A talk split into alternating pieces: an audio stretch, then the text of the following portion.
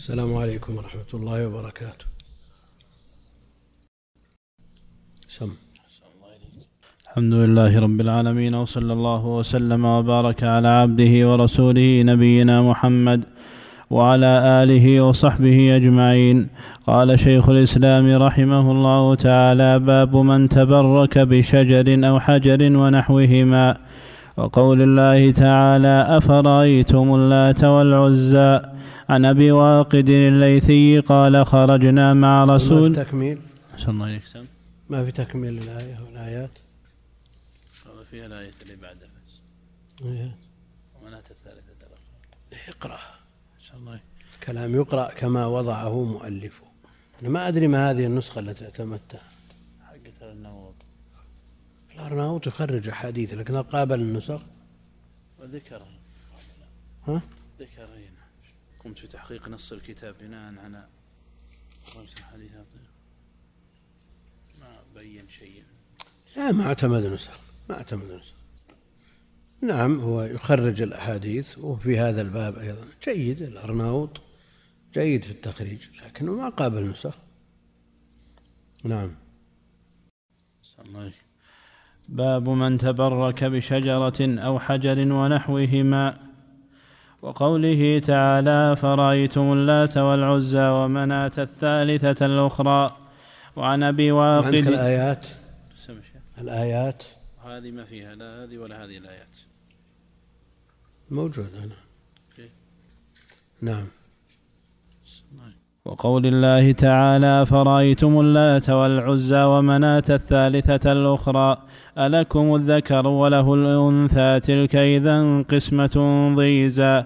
إن هي إلا لما ذكر الآيتين قال الآيات يعني أكمل الآيات. عندنا أربعة هذه نسخة بها أربع آيات. هذا امتثل الأمر امتثل وأكمل وليست من من أصل الكتاب. نعم. أحسن عليك ها؟ ومن الثالثة الأخرى الآيات. وين؟ شو؟ بس. والنسخ تختلف لكن هل قام محقق الكتاب بمقابلة النسخ؟ نسخة حبيد المؤلف. الشيخ عبد الرحمن بن حسن يقول وقول الله تعالى أو وقول الله تعالى أفرأيتم اللات والعزى ومناة الثالثة الأخرى الآيات. نعم. ها. هذه يا شيخ مذكورة بها الآيات طبعة الوليد. يقول مجرد امتثال ولا اعتمد على النسخة؟ هذا معتمد على النسخ هذا ذكر إلى ها؟ شرح فتح المجيد. لا ما نريد الشرح نقرأ المتن. قراءتنا للمتن لا للشرح. الشيخ ذاكر لنا الآيات. يعني نفس الشيخ نفسه هذا هو نفس المؤلف. إيه نفس المؤلف. ذكر ذكر أفرأيتم اللات والعزى ومناة الثالثة الأخرى الآيات وفي الشرح كذلك. يعني امتثال. ها؟ امتثال. الإكمال امتثال بلا شك. كأنه يقول اقرأ الآيات أو أو أكمل الآيات هذا واضح. لكن المعنى هذا أننا نمتثل ونعدل أو نزيد على ما قاله المؤلف؟ إذا قرأت كتابا تلتزم بما فيه من زيادة أو نقص. وقول الله تعالى أفرأيتم اللات والعزى ومناة الثالثة الأخرى عن أبي واقد الليثي رضي الله عنه قال خرجنا مع رسول الله صلى الله عليه وسلم إلى حنين ونحن حدثاء عهد بكفر وللمشركين سدرة يعكفون عندها وينوطون بها أسلحتهم. يقال لها ذات أنواط. فمررنا بسدرة فقلنا يا رسول الله اجعل لنا ذات أنواط كما لهم ذات أنواط. فقال رسول الله صلى الله عليه وسلم الله أكبر إنها السنن. قلتم والذي نفسي بيده كما قالت بنو إسرائيل لموسى اجعل لنا إلها كما لهم آلهة. قال إنكم قوم تجهلون لتركبن سنن من كان قبلكم. رواه الترمذي وصححه. فيه مسائل الأولى تفسير آية النجم. الثانية معرفة صور تفسير آية النجم هل هي آية أو آيات؟ نعم. لا تعدل. لا تستعجل. في كل النسخ تفسير آية النجم. نعم. هي آيات وليست في آية. نعم. نعم. الله الثانية لا إذا قلنا أن هذا مرجح للنسخة التي لم يذكر فيها إلا آية واحدة. نعم. الثانية معرفة صورة الأمر الذي طلبوا. الثالثة كونهم لم يفعلوا. الرابعة كونهم قصدوا التقرب كونهم كونهم قصدوا التقرب إلى الله بذلك لظنهم أنه يحبه. الخامسة أنهم إذا جهلوا فأنهم إذا جهلوا هذا فغيرهم أولى بالجهل. السادسة أن لهم من الحسنات والوعد بالمغفرة ما ليس لغيرهم. السابعة أن النبي صلى الله عليه وسلم لم يعذرهم بل رد عليهم بقوله الله أكبر إنها السنن لتتبع لتتبعن سنن من كان قبلكم. فغلظ الأمر بهذه الثلاث. الثامنة الأمر الكبير وهو المقصود أنه أخبر أن طلبهم كطلب بني إسرائيل لما قالوا لموسى لما قالوا لموسى اجعل لنا إلها. التاسعة أن نفي هذا من معنى لا إله إلا الله مع دقته وخفائه على أولئك. العاشرة أنه حلف على الفتيا وهو لا يحلف إلا لمصلحة. الحادية عشرة أن الشرك فيه أكبر وأصغر لأنهم لم يرتدوا بهذا. الثانية عشرة قولهم ونحن ونحن حدثاء عهد بكفر فيه أن غيرهم لا يجهل ذلك. الثالثة عشرة التكبير عند التعجب خلافا لمن كرهه. الرابعة عشر الرابعة عشرة سد الذرائع. الخامسة عشرة النهي عن التشبه بأهل الجاهلية. السادسة عشرة الغضب عند التعليم. السابعة عشرة القاعدة الكلية لقوله إنها السنن. الثامنة عشرة أن هذا علم من أعلام النبوة لكونه وقع كما أخبر. التاسعة عشرة أن كل ما ذم الله به اليهود والنصارى في القرآن فإنه قاله لنا. العشرون أنه مقرر عندهم أن العبادات مبناها على الأمر فصار فيه التنبيه على مسائل القبر. وأما من ربك أما, أما. أما من ربك فواضح وأما من نبيك فمن إخباره بأنباء الغيب وأما ما دينك فمن قولهم اجعل لنا إلها إلى آخره. الحادية والعشرون أن سنة أهل الكتاب مذموم أن سنة أهل الكتاب مذمومة كسنة المشركين. الثانية والعشرون أن المنتقل من الباطل الذي الذي اعتاده قلبه لا يؤمن أن يكون في قلبه بقية من تلك العادة. لقولهم ونحن حدثاء عهد بكفر. الحمد لله رب العالمين. وصلى الله وسلم وبارك على عبده ورسوله نبينا محمد وعلى آله وأصحابه أجمعين. أما بعد فيقول الإمام المجدد رحمه الله تعالى باب أو باب من تبرك بشجرة أو حجر ونحوهما. الجملة تمت ولا ما تمت؟ باب من تبرك بشجرة أو حجر ونحوه. ها؟ بشجرة. ها؟ إيه هذا؟ أكثر النسخ على هذا. الجملة تمت ولا لا؟ من هذه؟ شرطية. فعل الشرط تبرك.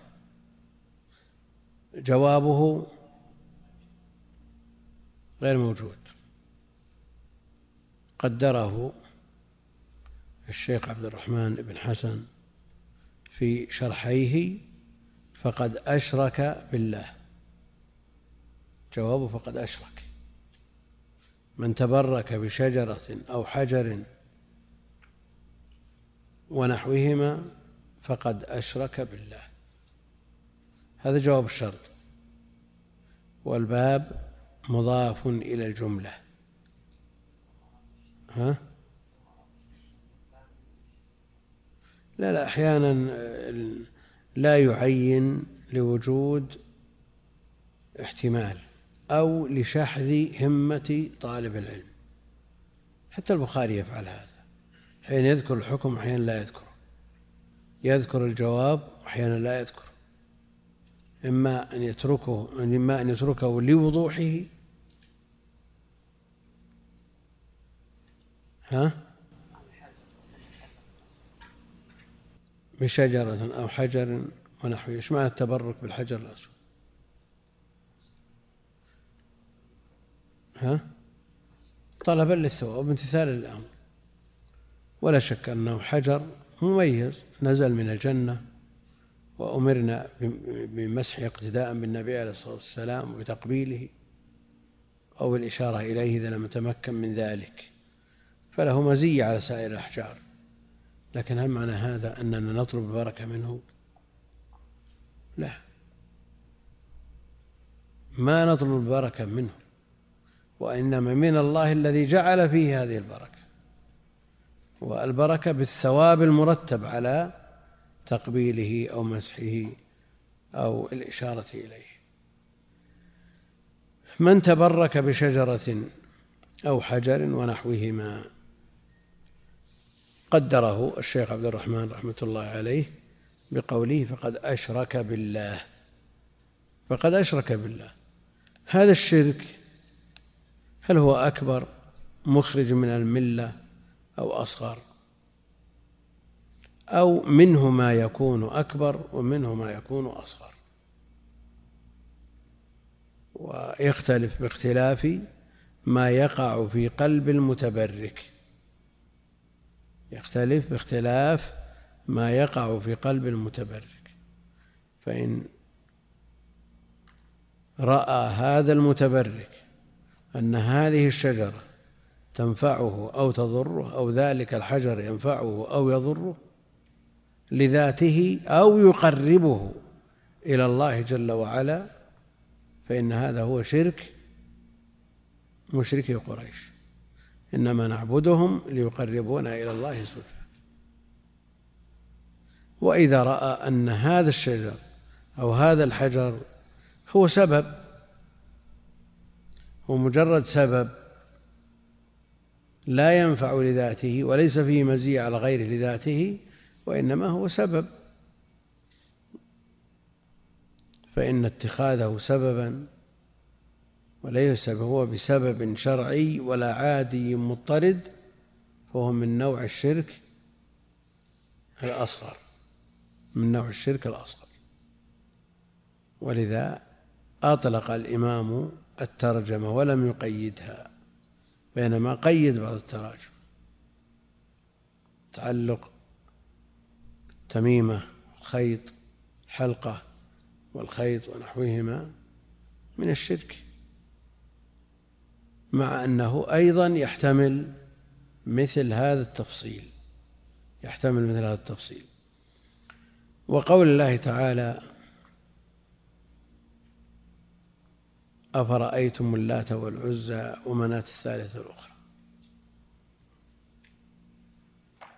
أفرأيتم يعني أخبروني وهذا استفهام وإذا دخل الاستفهام على جملة مقرونة بالفاء العاطفة يقدر بين الاستفهام والفاء جملة يعطف عليها.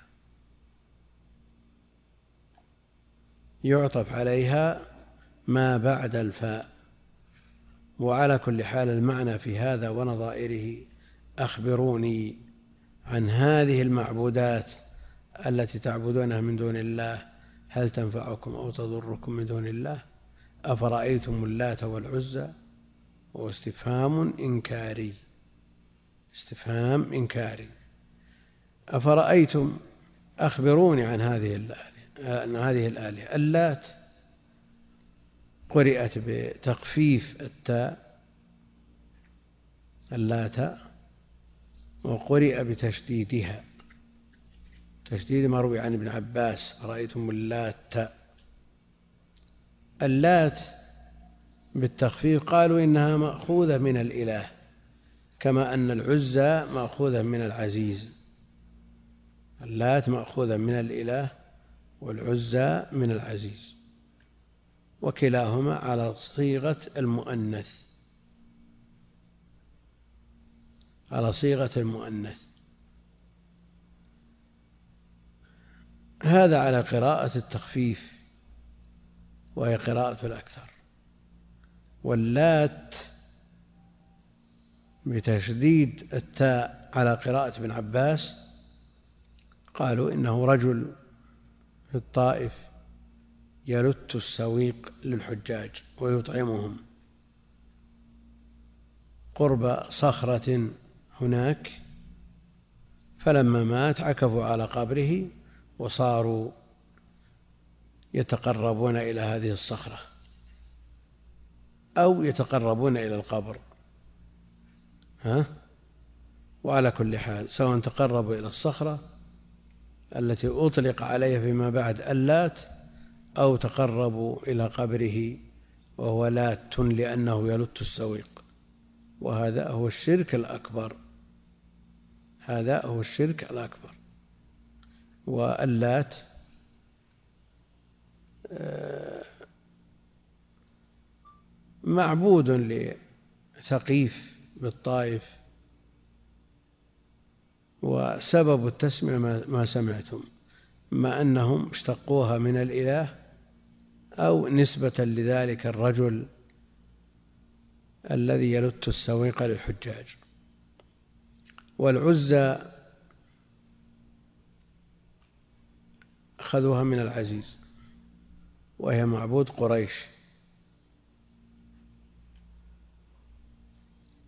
ومنات الثالثة قالوا إنها لبني هلال.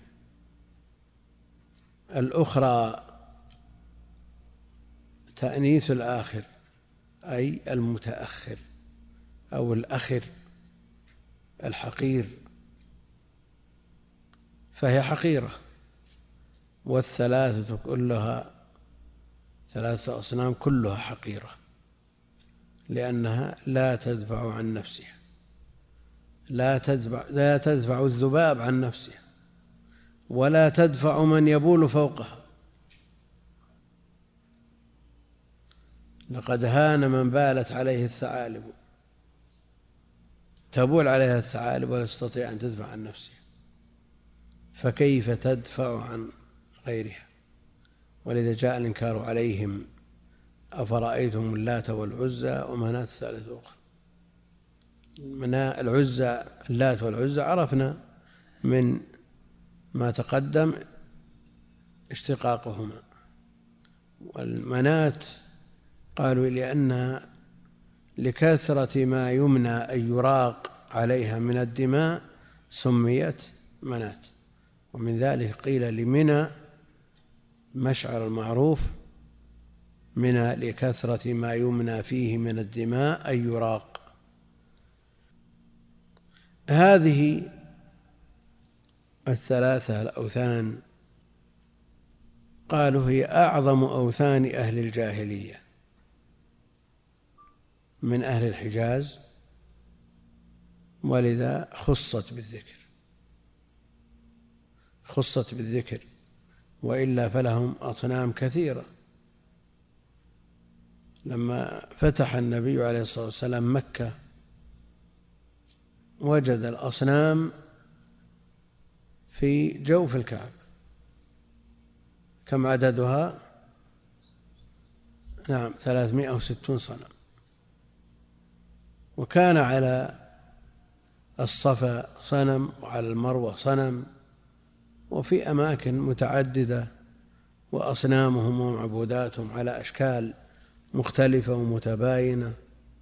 منها ما هو من الأحجار ومنها ما هو من الأشجار ومنها ما هو من ما يصنعونه من الطين وغيره من المواد المقصود أنها أمور مضحكة.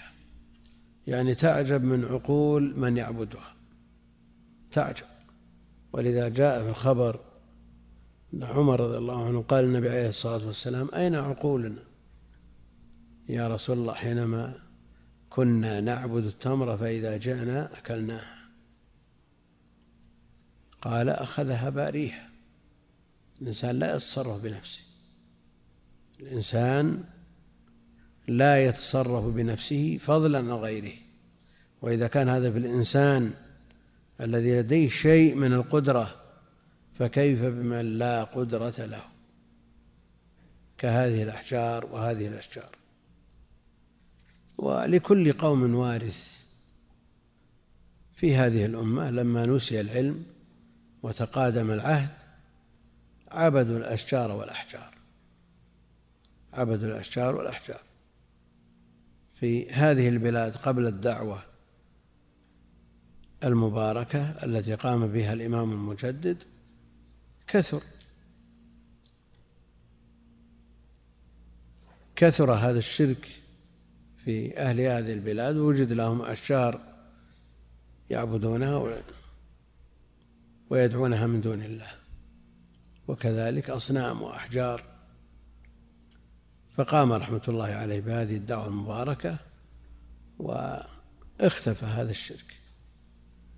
وما زال ما زالت مظاهر الشرك ظاهرة في كثير من الأقطار التي تنتسب إلى الإسلام فضلا عن الأقطار التي قامت على الوثنية من بلاد الشرق وغيرها. في الحديث أن الشيطان قد أيس أن يعبد في جزيرة العرب ورضي من الناس بالتحريش. رضي من الناس بالتحريش. لما رأى انتصار الإسلام وامتداد الإسلام أيس من أن يعبد.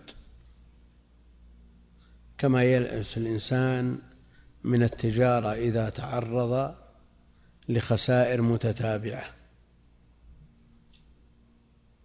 وبعض طلاب العلم ييأس إذا حاول الحفظ مرارا ثم عجز يترك. والتاجر إذا افتتح المحل إذا حسب في آخر النهار إلى إذا هو بخسارة في آخر الشهر خسارة. في آخر العام الميزانية العامة خسارة. يقول ما له داعي نتردد على هذا المحل ونحن في نقص. ييأس ثم يرضى بما دون ذلك. الشيطان أيس من الانتصارات المتتابعة للإسلام أن يعبد في هذه الجزيرة.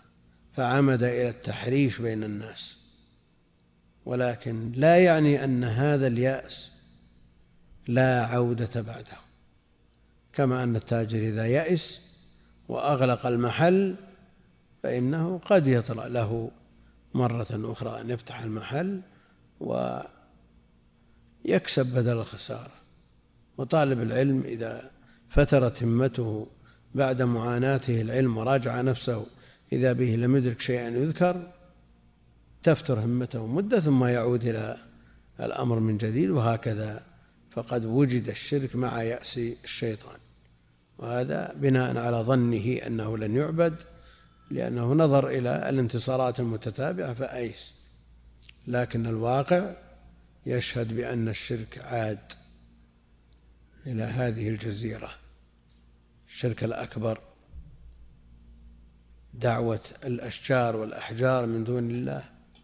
المرأة إذا تأخر عنها الزواج ذهبت إلى شجرة أو إلى حجر فطلبت منه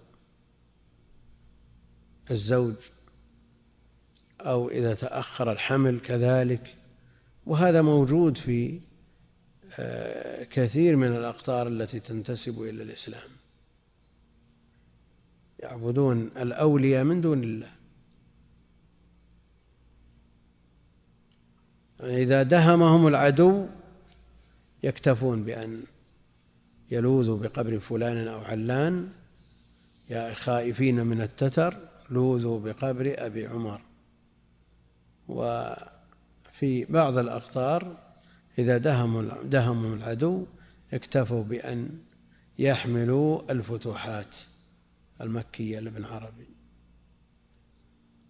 تقربون بها إلى تقرب به إلى الله وكتاب نسأل الله كتاب ضلال. يعني إذا رفعوا المصحف يعني معهم شيء من الحق.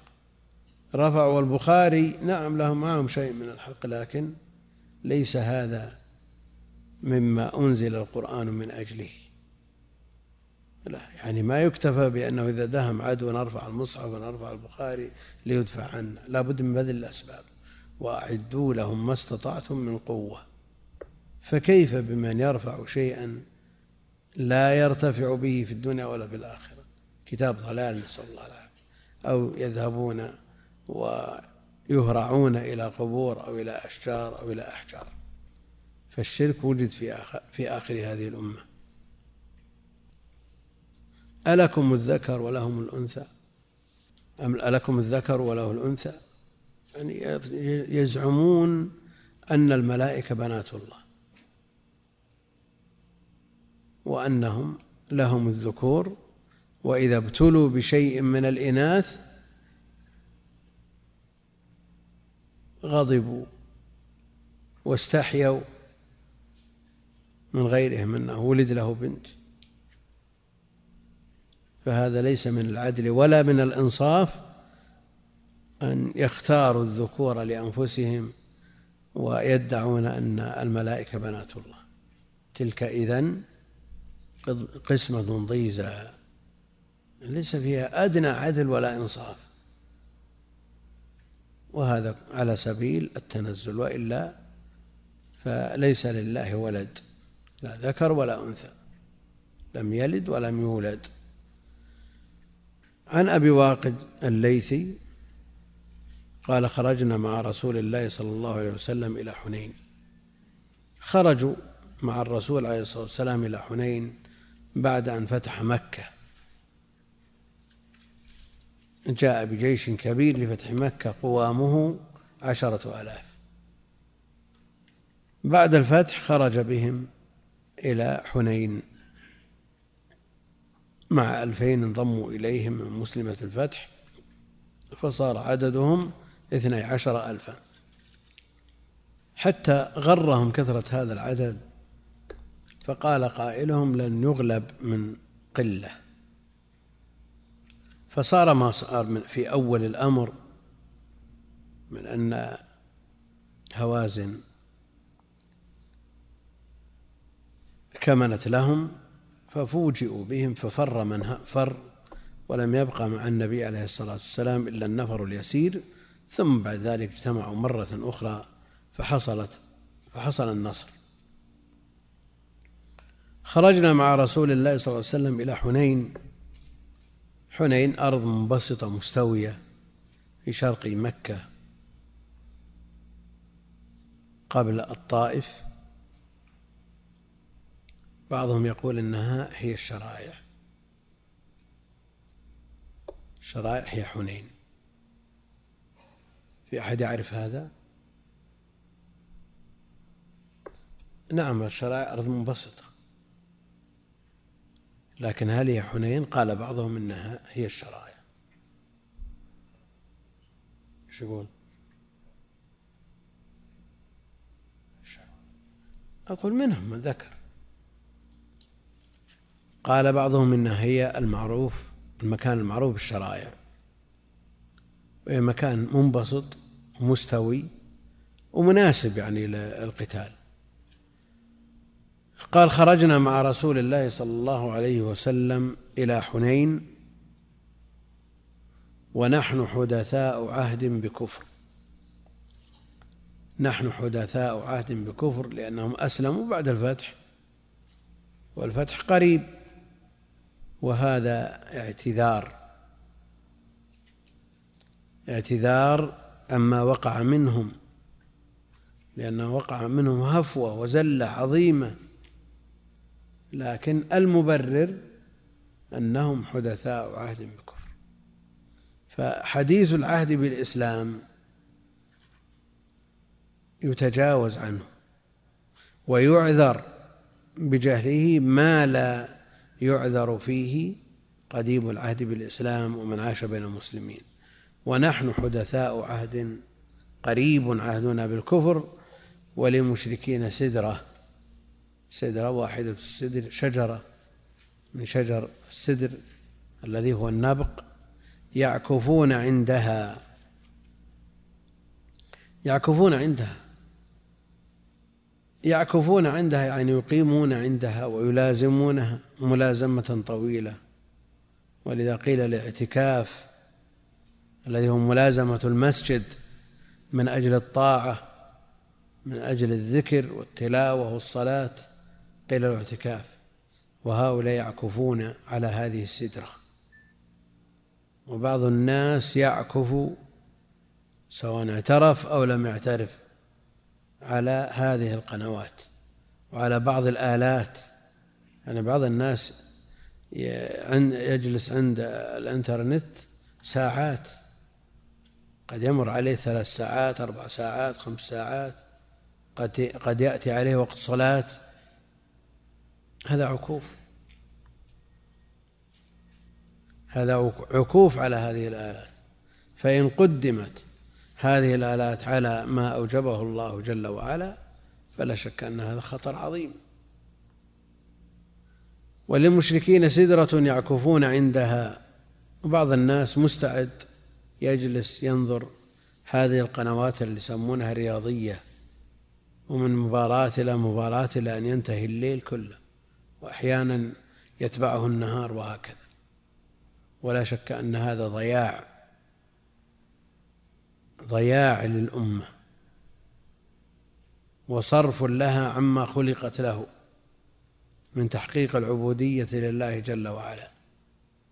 وهذا عكوف واعتكاف شاء صاحبه أم أبى. يعكفون عندها وينوطون بها أسلحتهم يعني يعلقون بها الأسلحة. يعلقون بها الأسلحة. هل المراد من تعليق السلاح على هذه السدرة أن ترفع على الأرض لئلا تتلوث بالتراب وغيره؟ لا إنما يطلبون البركة يتبركون بهذه السدرة ولتكون الأسلحة أمضى وأسد لتنكي العدو عند قتاله. ينوطون يعني يعلقون بها أسلحتهم. يقال لها ذات أنواط. ذات أنواط مأخوذ من قوله ينوطون يعني يعلقون ذات تعليقات. ذات أنواط فمررنا بسدرة. كأنه أعجبهم هذا المنظر تعليق الأسلحة ورفعها عن الأرض. فمررنا بسدرة فقلنا يا رسول الله ونستحضر قوله ونحن حدثاء عهد بكفر. فمررنا بسدرة وقلنا يا رسول الله اجعل لنا ذات أنواط كما لهم ذات أنواط. يعني كونهم حدثاء عهد بكفر لا كأنهم لم يعلموا أن مشابهة المشرك ولو في الظاهر حرام. ولو في الظاهر. فضلا عن يشابه في الباطن في الاعتقاد في العمل. فقلنا يا رسول الله اجعل لنا ذات أنواط كما لهم ذات أنواط. يعني مثلهم. فقال رسول الله صلى الله عليه وسلم منكرا عليهم مستعظما مقالتهم الله أكبر. في رواية الترمذي سبحان الله. أن ينكر ويتعجب ويستعظم ما صدر منهم. ألا يشكرون الله جل وعلا على النعمة العظمى التي أنقذهم بها من النار. أسلموا بعد أن كانوا مشركين ثم بعد مدة يسيرة يقولون اجعل لنا ذات أنواط. الله أكبر إنها السنن. السنن. طرق. قلتم والذي نفسي بيده. حلف النبي عليه الصلاة والسلام على هذا الأمر. لأنه أمر مهم وكثيرا ما يحلف النبي عليه الصلاة والسلام من غير استحلاف وهو الصادق المصدوق. قلتم والذي نفسي بيده كما قالت بنو إسرائيل لموسى اجعل لنا إلها كما لهم آلهة لما نجوا من البحر ووجدوا من يعبد الآلهة قالوا اجعل لنا إلها كما لهم آلهة سبحان الله. يعني بعد غلبة الظن بالهلكة وبعد النجاة وهذا في مقابل الشكر. شكر الله الذي نجاهم من هذه الهلكة أن يقول اجعل لنا إله. وهؤلاء بعد أن نجاهم الله من الشرك يقول اجعل لنا ذات أنواط. فالمشابهة موجودة. قلتم والذي نفسي بيده كما قالت بنو إسرائيل لموسى اجعل لنا إلها كما لهم آلهة. اجعل لنا إله. سبحان الله من تعبدون؟ هذا وموسى بين أظهرهم ومحمد عليه الصلاة والسلام بين ظهرانيهم. هؤلاء يقولون اجعلنا ذات أنواط وأولئك يقولون اجعل لنا إلها كما لهم آلهة. قال إنكم قوم تجهلون. وأي جهل؟ أعظم من هذا الجهل. يعبدون الله في الأصل واستجابوا لنبيه ونبيه بين أظهرهم ويقولون اجعل لنا إلها كما لهم آلهة. قال إنكم قوم تجهلون. ولا جهل أعظم من هذا الجهل. إنكم قوم تجهلون. ثم قال النبي عليه الصلاة والسلام لتركبن سنن من كان سنن من كان قبلكم. يعني طرق أو سنن ضبطت كذا وكذا. يعني طرق من كان قبلكم. وفي بعض الروايات حتى لو دخلوا جحر ضب لدخلتموه. في بعض الروايات ولو وجد من ينكح منهم أمه علانية لوجد فيكم. في بعض الروايات قالوا يا رسول الله اليهود والنصارى قال فمن؟ يعني من القوم المقتدى بهم إلا أولئك؟ لأن غيرهم من الأمم انقطعت أخبارهم. لكن هؤلاء ما زال فيهم بقايا مؤثرة في الناس. وإذا كان هذا يقوله النبي عليه الصلاة والسلام لأصحابه فكيف بمن جاء بعدهم بالقرون المتطاولة. فكيف يعني إذا كان تقليد اليهود والنصارى في أوقات وفي عصور لم يفوقوا الناس بشيء ناس عاديين ما عندهم شيء ومع ذلك يشابههم أو يتشبه بهم بعض المسلمين.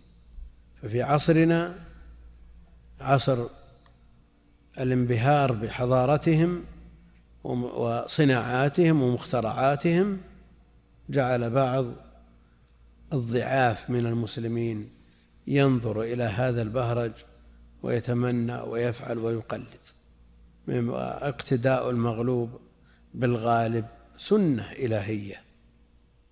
المغلوب يقتدي بالغالب. والله المستعان. يعني كثير من المسلمين يرى أننا لو كنا على حق لنصرنا الله على غيرنا ولا تقدمنا أكثر من غيرنا لأننا على الحق. ولذا ألف من ألف في آه، ذم الدين والمتدينين منهم من كتب هذه هي الأغلال ومنهم من كتب عن عن الديانة. بأنها أفيون الشعوب كل هذا لأنه نظر إلى واقع المسلمين وأنهم متخلفون وأنهم في آخر الركب إذا عدت الأمم بالمقاييس المادية لا شك أننا متأخرون. إذا قيست بالمقاييس المادية كل يوم نرى من هذه الأمم ما يدل على أنهم أناس جادون يعملون لدنياهم لكنهم مهما عملوا فإنما عملهم مبني على العلم الظاهر يعلمون ظاهرا من الحياة الدنيا. حتى حقيقة الدنيا التي برعوا في آه، ما يعينهم على آه، مجاوزة هذه الدنيا برعوا في ذلك لكن علمهم ليس بحقيقي وإنما هو ظاهر. ظاهر الحياة الدنيا. لو علموا حقيقة الدنيا لقادهم هذا العلم إلى الإسلام. لكنهم علموا ظاهر الحياة الدنيا واخترعوا ما اخترعوا وصنعوا ما صنعوا لكن حقيقة الدنيا هم في غاية البعد عنها. والعلم بالظاهر وإن نفع في وقت لكنه لا ينفع النفع المثمر المجدي. يعني هؤلاء عرفوا ظاهر من الحياة الدنيا ولم يعلموا حقيقتها لكن لو علموا الباطن والخفي منها وحقيقة الدنيا لقادهم ذلك إلى الإسلام. وقل مثل هذا في المسلم الذي يتعبد بالجوارح الظاهرة والقلب الذي هو الباطن والمعول عليه لا نصيب له من هذه العبادات. فإذا قرأ القرآن لم يستفد من قراءته. إذا صلى ما نهته صلاته عن الفحشاء والمنكر. إذا صام ما ترتب على صيامه التقوى. وكذلك إذا حج أو تصدق ليس له من عباداته إلا الأمر الظاهر فقط. فيتحرك بحركات ظاهرة جوفاء. نعم مسقطة للطلب ومجزئة لا يؤمر بإعادتها لكن الأثر المرتب عليها معدوم. إن الصلاة تنهى عن الفحشاء والمنكر. يصلي بعض الناس ثم يفعل الفواحش ويفعل المنكرات. كل بحسبه حتى بعض من ينتسب إلى العلم وطلب العلم أو التعليم تجده يصلي لكن بدون لب بلا خشوع ولا خضوع ولا انتباه ولا يخرج من صلاته بعشرها بأقل أو أكثر هذه الصلاة لا تنهى عن الفحشاء والمنكر وهذه الصلاة لا يترتب عليها أثر من إصلاح القلب ولا تكفير السيئات لأن الصلوات الخمس مكفرات. لكن ما ما هذه الصلوات المكفرة. رمضان إلى رمضان مكفر العمرة إلى العمرة مكفرة. لكن لا بد أن تكون هذه على الوجه الشرعي. لأن شيخ الإسلام يقول بعض من يصلي ويخرج من صلاته بشيء من أجرها بجزء يسير كالعشر أو نحو هذه إن كفرت نفسها فكفى. كيف تكفر غيرها؟ وعلى هذا على الإنسان أن يعنى بباطنه وإصلاح قلبه. يوم لا ينفع مال ولا بنون إلا من أتى الله بقلب سليم. ما قال بعبادة كثيرة بصلوات أهم شيء القلب. ألا إن في الجسد مضغة إذا صلحت صلح الجسد كله وإذا فسدت فسد الجسد كله ألا وهي القلب. فالمعول على القلب وخطاب الشريعة كله متجه إلى القلب. فعلى المسلم أن ولا سيما طالب العلم أن يعنى بإصلاح قلبه. والله المستعان. قال رحمه الله فيه مسائل الأولى تفسير آية النجم. نعم. ها؟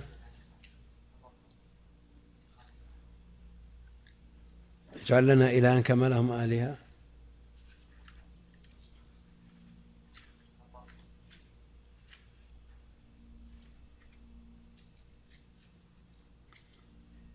هذا إذا قلنا إن شرك بني إسرائيل في اتخاذهم الآلهة مثل شرك حدثاء العهد بالإسلام في اتخاذهم ذات الأنواط. لكن إطلاق ما جاء في الشرك الأكبر على ما جاء في الشرك الأصغر معروف. لعموم دخوله في الشرك أما قول اجعل لهم إلها اجعل لنا إلها إيش معنى إله؟ تأله القلوب وتعبده من دون الله. هذا الظاهر من اللفظ. هذا بالنسبة لبني إسرائيل. أما بالنسبة للمسلمين حديثي العهد فسيأتي أنهم قصدوا التقرب بذلك إلى الله وإن لم يقصدوا عبادته من دون الله. قال رحمه الله فيه مسائل الأولى تفسير آية النجم أفرأيتم اللات والعزى؟ تفسيرها. إذا قال لك الشيخ مثل هذا وأنت في بيتك وعند كتبك راجع تفسير هذه الآية. يعني عليك أن تراجع تفسير آية النجم لأن هذه رؤوس أقلام وخطوط عريضة كما يقال لتدرس هذه المسائل التي تطبقها على هذا الباب. نعم.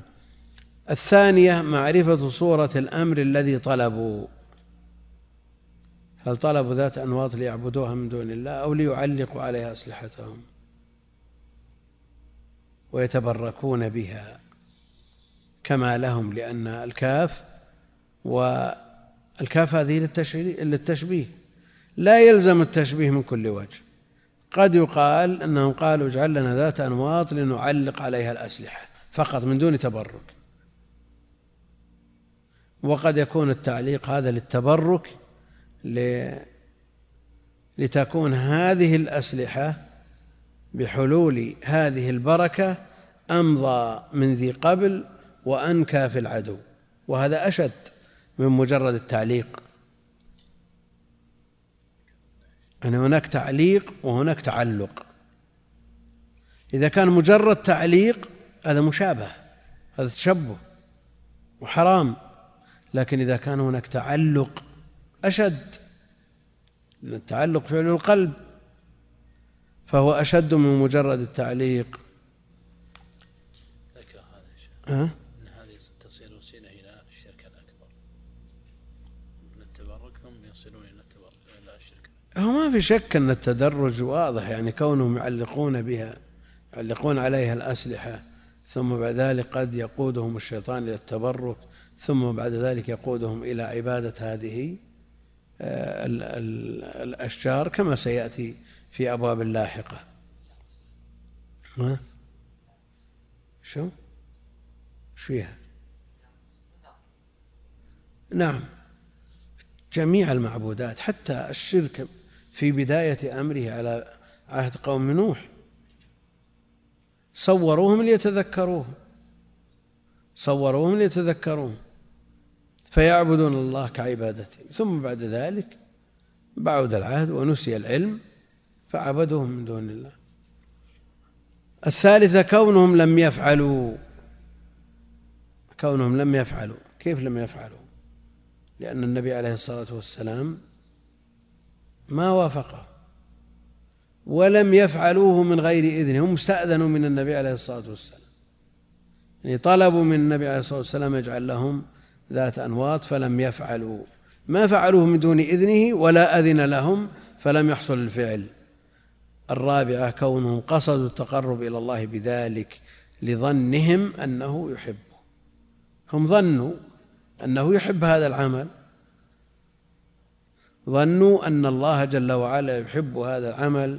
وهذا من جهلهم الذي سبق اعتذار الصحابي عنه بقوله ونحن حدثاء عهد. نعم. لم يمض عليهم مدة يتمكن الإيمان من قلوبهم. الخامسة أنهم إذ جهلوا إذا جهلوا هذا فغيرهم أولى بالجهل.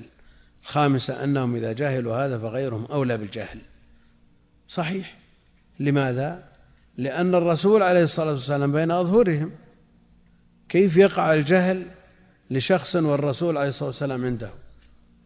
ولذا تجدون البلدان التي التي يكثر فيها أهل العلم يقل الجهل والتي يقل فيها أهل العلم يكثر الجهل.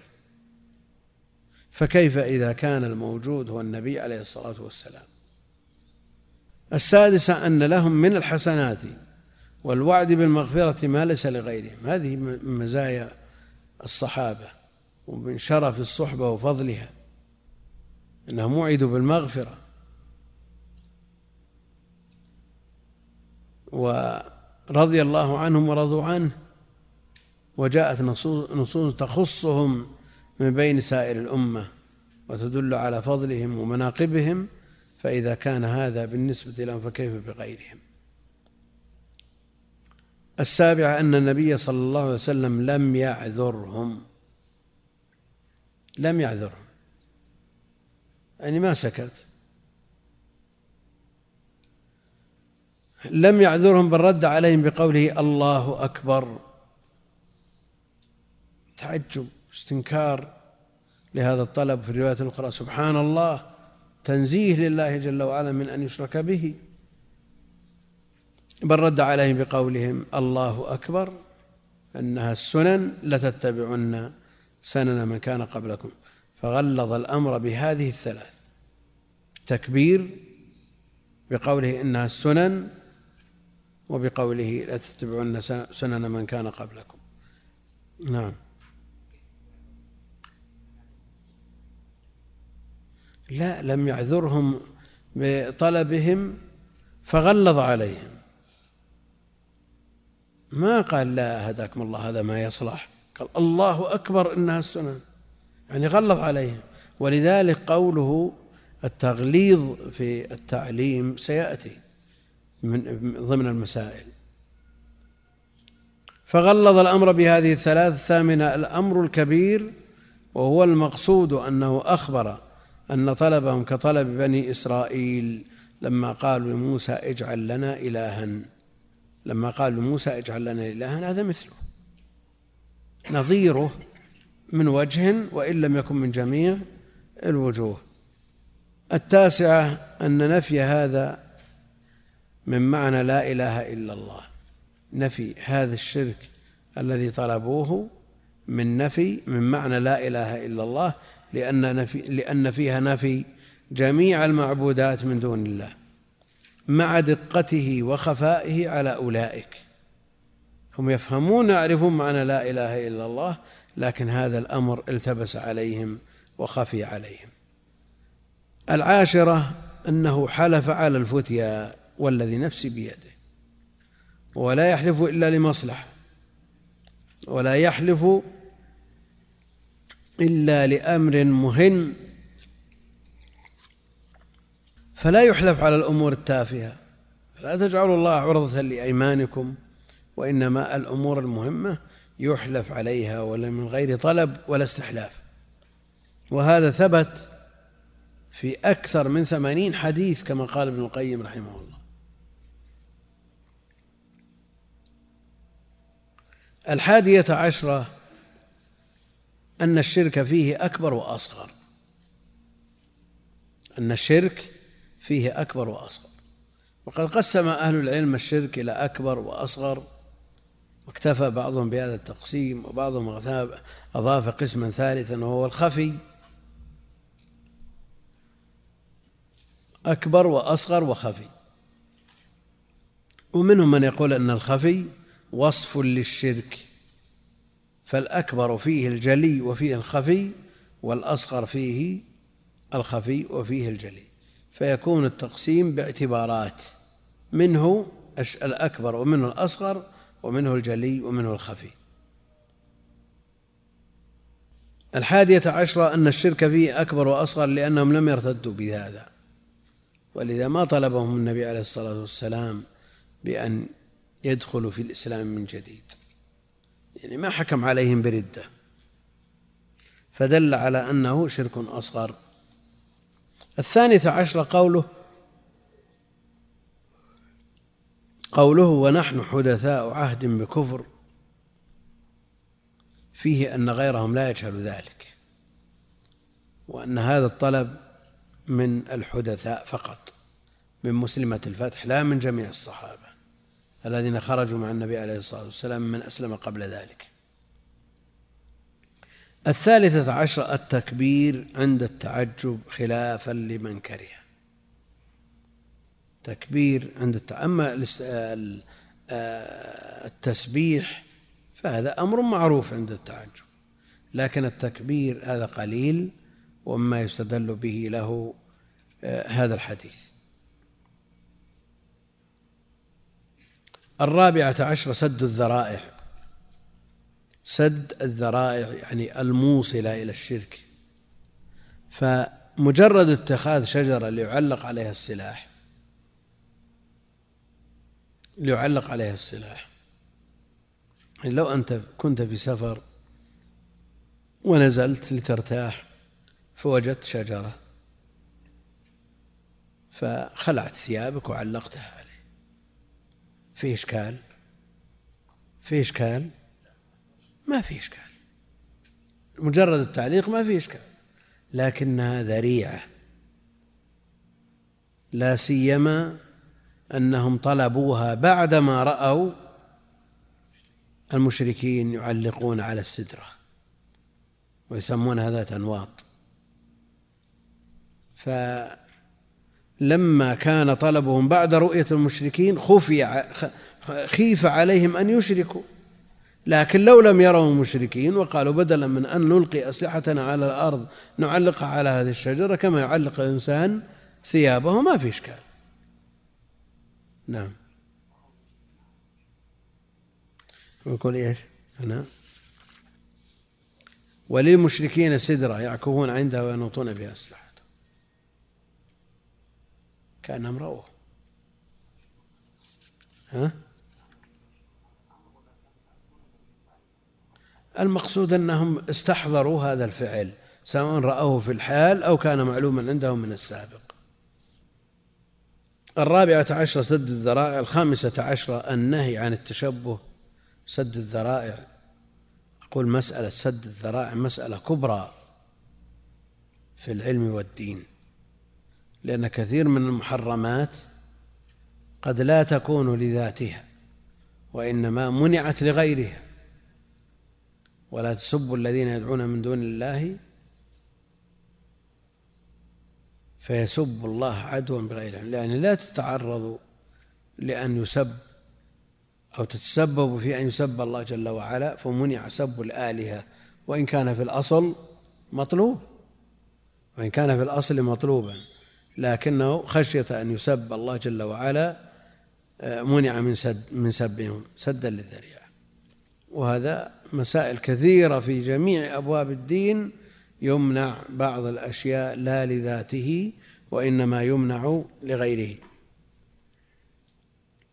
ومع الأسف أنه يوجد من يكتب الآن في هذه المسألة وأننا ضيقنا على أنفسنا وأكثرنا من سد الذرائع والأصل أن المحرمات قليلة وأن الله أباح لنا ما في الأرض جميعا ونحن نضيق على أنفسنا بما نسميه سد الذرائع حتى كتب بعضهم بفتح الذرائع. نسأل الله العافية. الخامسة عشرة النهي عن التشبه بأهل الجاهلية. هؤلاء الكفار لهم شجرة يقال لها ذات أنواط فنهاهم النبي عليه الصلاة والسلام وأنكر عليهم طلبهم الشجرة التي يعلقون عليها فهذا لو لم يكن فيه إلا التشبه. السادسة عشرة الغضب عند التعليم. الغضب عند التعليم. الأصل أن الجاهل يرفق به عند التعليم لكن هناك أمور عظيمة تثير الغيرة عند المسلم. فالنبي عليه الصلاة والسلام حينما كبر وقال إنها السنن قلتم إلى آخره بالأشياء الثلاثة دل على أنه غضب على عليهم من خلال طلبهم الغضب عند التعليم. ها؟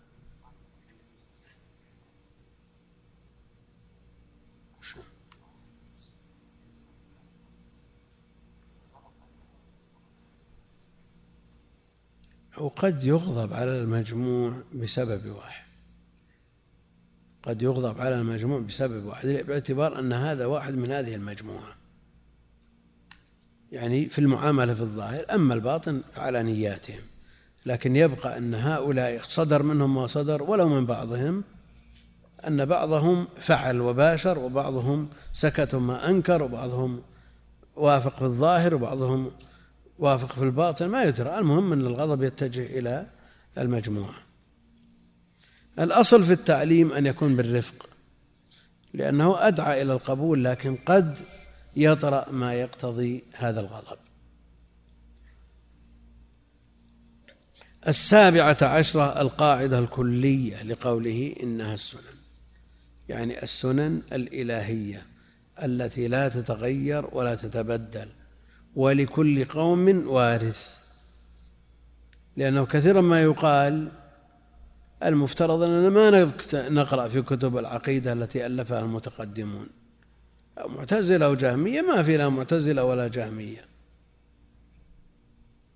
لا فيه معتزلة وفيه جهمية وفيهم آه، طوائف أخرى نظيرة لمن قرض. حتى بعض الطوائف التي قيل عنها أنها انقرضت منذ مئات السنين يوجد لها وارث ويوجد من يبعث قولها من جديد. الثامنة عشرة أن هذا علم من أعلام النبوة لكونه وقع كما أخبر. تتبعون سنن من كان قبلكم. يعني وجد من يتشبه باليهود والنصارى ويقلدهم حتى في عباداتهم فضلا عن عاداتهم. والنبي عليه الصلاة والسلام يقول من تشبه بقوم فهو منهم. التاسعة عشرة أن ما ذم الله باليهود والنصارى في القرآن أنه لنا يعني موجه إلينا. لقد كان في قصصهم عبرة. يعني القوم مضوا وانتهوا. يعني ما الفائدة أن يتحدث عن عاد وثمود وقوم نوح؟ وغيرهم من الأمم التي عذبت بكفرها. ما الفائدة؟ مضى القوم ولم يرد به سوانا. نحن مخاطبون بهذا. لابد أن تكون هذه القصص فيها عبرة لنا. العشرون أنه متقرر عندهم أن العبادات مبناها على الأمر. مبناها على الأمر. يعني ما باشروا الفعل بأنفسهم. يعني أعجبهم هذا هذا التعليق وأعجبهم هذا المنظر. فما باشروا عمدوا إلى شجرة فعلقوا بها أسلحتهم وعكفوا عليها لا. طلبوا الإذن من النبي عليه الصلاة والسلام. وطلبوا أمره وانتظروه واستأذنوه فقال لهم ما قال إنه متقرر عندهم أن العبادات مبناها على الأمر فصار فيه التنبيه على مسائل القبر. يعني المسائل التي يسأل فيها الميت من ربك ومن نبيك وما دينك. أما من ربك فواضح. من أين واضح؟ أما من ربك فواضح. يعني من من من مرتبط بهذا الباب وين؟ يعني إذا كانوا يعتقدون النفع والضر بهذه الشجرة وأن الأسلحة المعلقة بهذه السدرة يعني حصل فيها أثر حصل فيها أثر من هذا من هذه البركة التي في هذه الشجرة فإنكار النبي عليه الصلاة والسلام من طلب نظير هذه الشجرة لأنه لا نافع ولا ضار إلا الله وحده سبحانه وتعالى. وأما من نبيك فمن أخباره فمن إخباره بأنباء الغيب. لا تتبعن. ما يلزم أن يكون اليوم ولا بعد غد ولا بعد سنة إنما لا بد أن يقع. وقد أخبر النبي عليه الصلاة والسلام بأمور وقعت. فهذا علم من أعلام نبوته عليه الصلاة والسلام ودليل على النبوة. وأما ما دينك فمن قولهم اجعل لنا اجعل لنا إلى آخره اجعل لنا. يستدل فيه دليل على أن الدين الحق هو الإسلام على أن الدين الحق هو الإسلام الذي ليس فيه تبرك لا بشجر ولا فيه تعلق بحجر ولا غير ذلك. الثانية والعشرون شوف المسائل الآن التي يستنبطها الشيخ رحمة الله عليه في غاية الدقة؟ وقد لا يلوح لبعض القراء أو لبعض الشراح الرابط بين هذه المسائل أو بعض المسائل مع ما تقدم في الباب. الحادية والعشرون أن سنة أهل الكتاب مذمومة كسنة المشركين. لأنهم وقعوا في الشرك وحرفوا وبدلوا فدينهم غير صحيح. فدينهم غير صحيح وإن كان في الأصل مبني على كتاب منزل. مبني على كتاب منزل لكن لما حصل التحريف والتغيير والتبديل صار غير صحيح فهو كدين المشركين. فسنة أهل الكتاب كسنة المشركين ودينهم كدين المشركين لأنه وقع فيهم الشرك وكفروا بالله جل وعلا. الثالث والعشرون أن المنتقل من الباطل الذي اعتاده قلبه لا يؤمن أن يكون في قلبه بقية من تلك العادات. يعني إنسان اعتاد أمور لكنه تاب منها لا بد أن يبقى في قلبه منها شيء. لا بد أن يبقى في قلبه منها شيء. والأشعري أبو الحسن لما تاب من مذهب الاعتزال بقي في أقواله بعد التوبة وفيما يقرره بعد ذلك وبعدما أن كان على مذهب المعتزلة ثم قال أنه يقتدي بالإمام أحمد بقيت رواسب. ولذا في في بعض أقواله ما قال فيه أهل العلم إنه من تأثره بمذهب المعتزلة.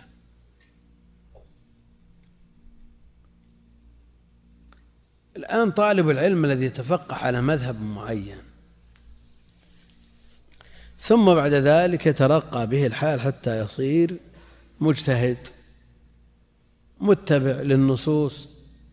لا بد أن يكون لهذا المذهب عليه أثر شاء أم, أم, أم لم يشاء لا بد أن يكون عليه أثر سواء كان بقصد أو من غير قصد. ها؟ تبقى يعني الأصول المشتركة بينه وبين المذهب القديم الذي درسه في أول أمره. أن المنتقل من الباطل الذي اعتاده قلبه لا يؤمن أن يكون في قلبه بقية من تلك العادات لقولهم ونحن حدثاء عهد وكفر. يعني هم أسلموا ودخلوا في دين الله وشهدوا أن لا إله إلا الله ومع ذلك بقيت معهم هذه البقية التي هي في الأصل متلقاة من دينهم السابق. اللهم صل على محمد وعلى آله وصحبه أجمعين. كيف تجعلون قال مرحبا كيف تجعلون هؤلاء الإناث أندادا لله وتسمونهن آلهة ثم قال بعد قلت ما أقرب هذا القول إلى سياق لأنهم آه، يعيبون الملائكة بكونهم إناث يسمونها إناث ثم يتخذون هذه الإناث إلى آلهة من دون الله. اللهم صل على